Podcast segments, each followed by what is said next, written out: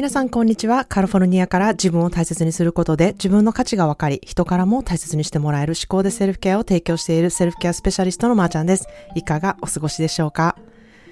えー、あさってえー、日本に帰る前で今、本当に色々と複雑な心境の日々を送っているんですね。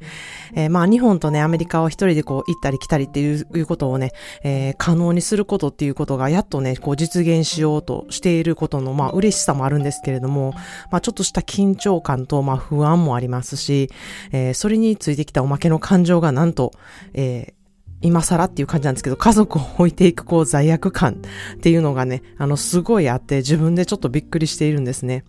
まあ言ってみたら本当にこの日を夢見て今まで子育てしてきたみたいなことを言ってもね、過言ではないなっていうふうに思っているんですね。まあ子供をなるべく自立できるように、自分で何でもできるようにこうトレーニングしてきたなっていうふうに思ってるので、まあ周りの方からもね、まあまーちゃん一人でも全然いけるやん。本当に手のかからない子供たちだよねっていうふうにね、言ってくれることもあるくらい、いや、ほんまにね、心配事はないって言えば、まあないんですけれども、やはり、こう、あの、エリーのね、目が行き届かない部分もあるんじゃないかっていう不安だったりね、まあそこも、まあ彼を信用してないっていうことにつながるなっていうふうに思ったり、まあできることは彼は彼なりにやるだろうし、まあできないことも子供たちは、あの、自分でやっていくしかないっていうふうに学んでいくしかないなっていうふうにね、えー、まあ思考を切り替えていっている状態ですね。なんですけれども、えー、まあ今日はそんなで、えー、思考で一番大きなパワーについて、えー、お話したいなというふうに思います。皆さんの思考で一番パワフルなスキルって何やと思いますか？これは決めるっていうことなんですよ。まあこれね、簡単なようで本当に難しいんですね。まあ決めるっていうことができるっていうことは自分がやりたいことがきちんと分かっていたりとかですね、自分が嫌やっていうことが分かっているっていうことなんですよ。だから自分の気持ちに向き合ってない人がいきなり決めるっていう行動はすっごいハードルが高いんですね。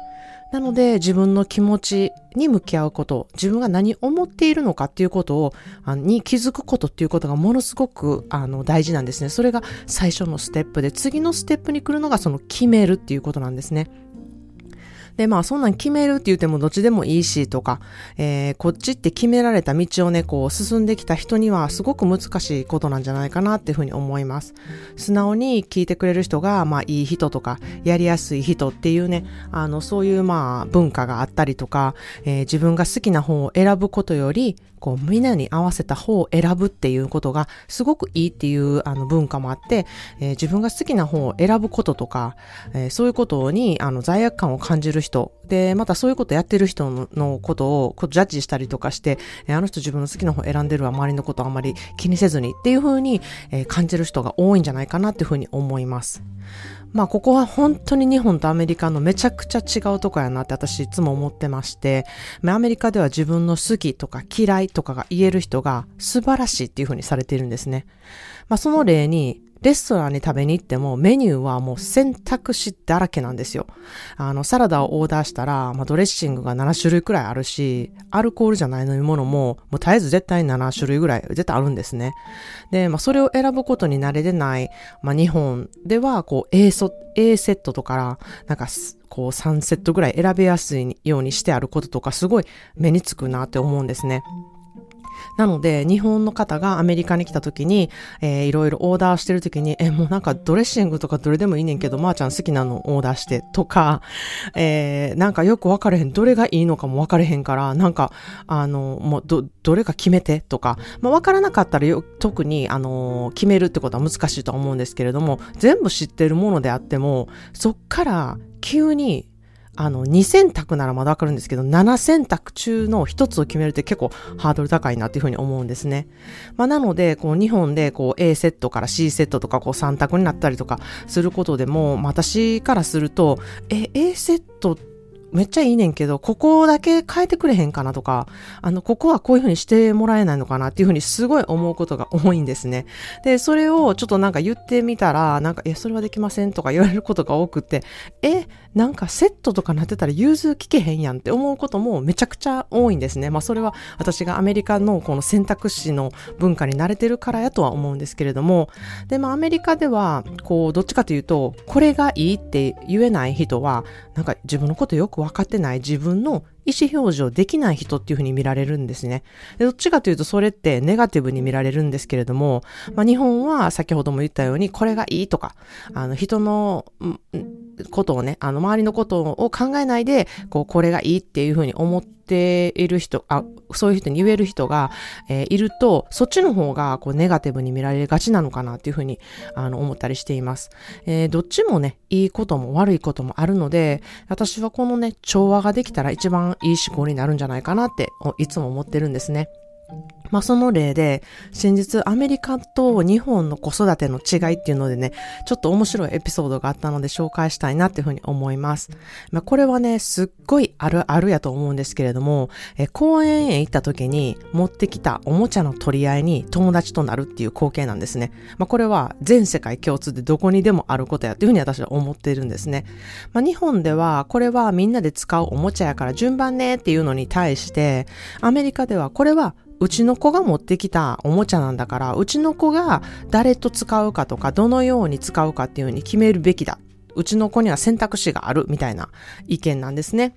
で、私はこれはどちらもその通りで、言い悪いってどっちもないっていうふうに思ってるんですね。これを聞いている皆さんはどうでしょうか？え、子供やのに選択肢って思った人もね、いるんじゃないでしょうかね。で、もしみんなで使うのが当たり前っていうふうに思っている方は、まずそれは当たり前じゃなくって、そういうことが文化になっている環境で育ったんだなっていうことにね、まず気づいてほしいなっていうふうに思います。で、アメリカではどちらかというと、みんなで使うことなんでせなあかんのっていうふうにね、思ってる方が比較的多いなって思うので、すごくそこって真逆じゃないですか、日本とアメリカと。だからすごく、あの、面白いトピックやなっていうふうに思ったんですね。なので、場所が変わるとこれだけ当たり前っていう概念とか、当たり前っていう思考が違ってくるんですね。では、この二つ、どちらもわかるっていう私のやり方はどうなると思いますか？で、これはね、あの、いろんなアメリカと日本、こう、真逆な部分ってすっごいたくさんあるんですけど、これをなんか混ぜていいとこ取りをしたいなって私いつも思ってるんですね。なので、この場合は、えー、みんなで使えるおもちゃを子供に家であら選ばせてから公園に持っていくっていう、えー、ことをしています、えー、そうすると子供がみんなで分けるって決めて持ってきたので問題がまあ、ほぼないんですね。で、持っていったものの、やっぱり使われたくないとか、そういうことになったりとか、誰かが使ってばっかりで、自分が使われへんみたいな、そういう他の問題出てくるんですけれども、まあ、その時は、その時に、じゃあ、えー、どういうふうにしたいの？っていうふうに決めて、あの、順番にしようとか、みんなで、みんなで持っていくっていうことを決めて、このおもちゃ持ってきたんでしょ？っていうことを、えー、言ったりとか、えー、タイマーをつけて、こう、順番にしたりとか、えー、それができない場合は、我が家は、じゃあこれからおもちゃを持っていかないっていう制度にしたりとか、えー、公園からね、あの、もう、出る、家に帰るっていう行為もね、していました。えー、楽しいことをしたいのであれば、みんなでシェアすると、じあの自分で決めたルールにそういうことをあのやっていかないとダメなんだよっていうことをこうやらせていたんですね。で、子供に決めさせて、それに伴う行動を取らせるっていうことをね、にフォーカスして教えるようにしていました。で、これはね、子供だけじゃなくて自分も一緒なんですね。もしみんなで使うことができなかったら公園からもう帰ってくるからねっていう約束をしていた場合、自分はね、他のお母さんと話していて楽しいけれど、子供がルールを守らないのに自分が痛いがために公園にいるっていう選択はですね、子供にとってはこう理屈が通らない大人の都合で動いてて説得力に欠けるんですよね。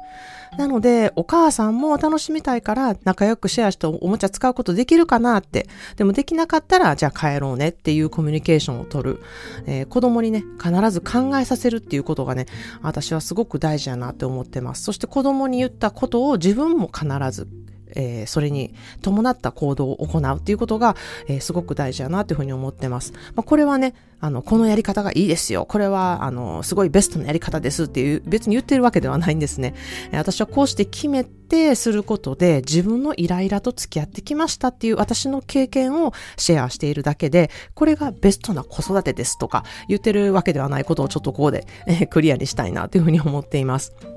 えー、私は本当に自分でイライラするっていうことがすごく嫌な人間なんですね。で、なので、そのイライラってどっから来てんのかなっていう分析する癖があったりとか、どうにか改善できないかなと、常にこう成長したいっていうふうに思っているので、えー、こういうふうに考える癖があるんですね。で、まあそうすることですごくいい環境に変わってきたことがもうたくさんあるので、常にこのポッドキャストでね、シェアしていきたいなっていうふうに思っているんですね。もし私と同じ価値観の方が、あ、それすごいいいやり方やな、やってみよう。そしてやったことで、わ、良かったって思ってくださる方がね、増えたらほんまにそれに越したことはないなっていうふうにいつも思っています。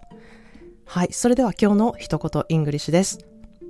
Don't be surprised how quickly everything around you moves once you decided. Don't be surprised surprised how quickly everything around you moves once you've decided. あなたが決めたことであなたの周りがすぐにいろいろと変わっていくことにびっくりしないで。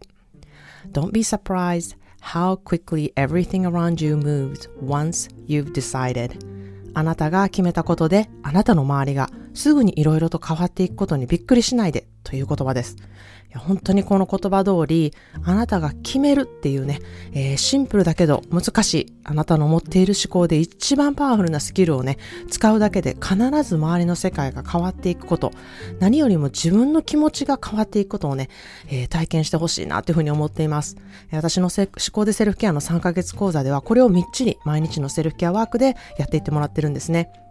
このスキルとパワーを3ヶ月で得ることが必ずできます。ということで今日は思考で一番パワフルなスキル。それは自分で決めるというスキルを使っているでしょうかこれをするだけでイライラやストレスの軽減を必ず体感することができるっていうテーマでお話ししました。